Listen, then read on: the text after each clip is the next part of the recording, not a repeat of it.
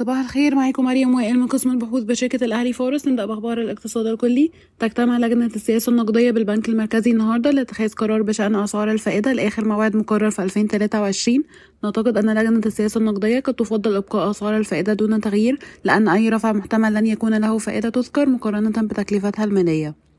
تقترب مصر من الاتفاق مع صندوق النقد الدولي على زيادة قرضها من 3 مليار دولار إلى 6 مليار دولار. حصلت الحكومة حتى الآن على نحو 5 مليار و600 مليون دولار من بيع حصص في 14 شركة مملوكة للدولة. وفي الوقت نفسه ترى مؤسسة التمويل الدولية أن هناك إمكانات في قطاعات المطارات والاتصالات والتأمين والبنوك يمكن إضافتها إلى برنامج الخصاصة. تدرس الحكومة تحصيل ضريبة القيمة المضافة على الخدمات اللوجستية في قناة السويس بالعملات الأجنبية.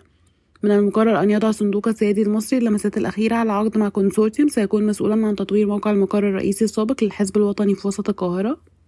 تجري البورصة المصرية محادثات مع الهيئة العامة للرقابة المالية لتقليص الوقت الذي تستغرقه الشركات المقيدة في الحصول على رأس المال من خلال الاكتتاب.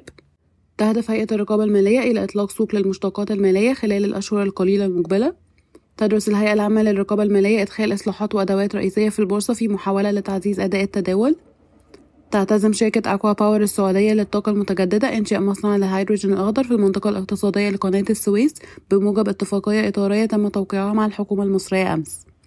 وافقت الحكومة على تأجيل زيادة رسوم الانتفاع البالغة 15% من الشركات العاملة في المناطق الحرة لمدة عام حتى بداية عام 2025 تدرس مصر إصدار سندات مقومة بالعملات الخليجية. يسعى نجيب ساويرس إلى تخصيص 100 مليون دولار لتطوير منطقة الأهرامات. ننتقل لأخبار القطاعات والشركات. قامت مجموعة طلعت مصطفى من خلال شركة آيكون بتوقيع الاتفاقيات النهائية لعملية الاستحواذ على حصة 39% مع حقوق الإدارة في محفظة كبيرة تضم سبع فنادق فريدة في القاهرة والإسكندرية والأقصر وأسوان.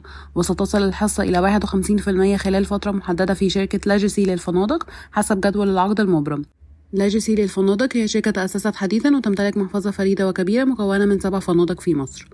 بنفكركم إن الموعد القادم لمحكمة شركة المنتجعات المصرية السياحية في دعوى المرحلة الثالثة من أرض سهل حشيش التي تبلغ مساحتها 20 مليون متر مربع إن لم يتم تأجيلها مرة أخرى هو 23 ديسمبر 2023 تدرس شركة مصر الجديدة للإسكان والتعمير العروض المقدمة من الشركات لتطوير أرض بمساحة ألف فدان بمصر الجديدة. وبحسب الصحف المحلية فإن حصة شركة مصر الجديدة للإسكان والتعمير ستصل إلى أكثر من 30% من العوائد التي تحققها المشاريع المزمع إطلاقها فيما يذهب الحصة المتبقية إلى الشريك المطور. وافق مجلس الوزراء على مبادرة سياحية جديدة بقيمة 50 مليار جنيه والتي ستشهد تقديم الحكومة حوافز مالية لتشجيع شركات الضيافة على زيادة سعة غرفها الفندقية من خلال تقديم تمويل لا يتجاوز 2 مليار جنيه وإعفاءات ضريبية. وفي المقابل ستحتاج الشركات إلى تحويل 40% من إيراداتها من العملة الصعبة عبر النظام المصرفي لمدة خمس سنوات. تبدأ المبادرة من أول يناير وتستمر لمدة عام.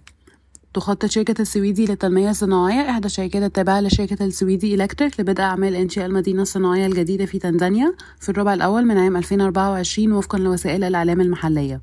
شهدت صادرات الأسمنت زيادة بنسبة 20% على أساس سنوي إلى 688 مليون دولار في أول 10 شهور من عام 2023 مقارنة ب 571 مليون دولار في أول 10 شهور من عام 2022 تخطط شركة إيديتا لإنفاق مليار جنيه نفقات رأسمالية خلال عام 2024 لتوسيع الطاقة الإنتاجية. وتتوقع الشركة أيضا أن تتجاوز مبيعاتها التصديرية مليار جنيه بحلول نهاية عام 2024 وفقا لوسائل الإعلام المحلية.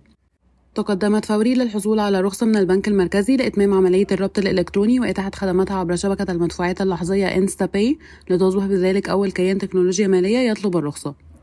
تعتزم شركة Corplease التابعة ل CI Capital إصدار سندات توريق بقيمة 3 مليار 172 مليون جنيه قبل نهاية العام الحالي.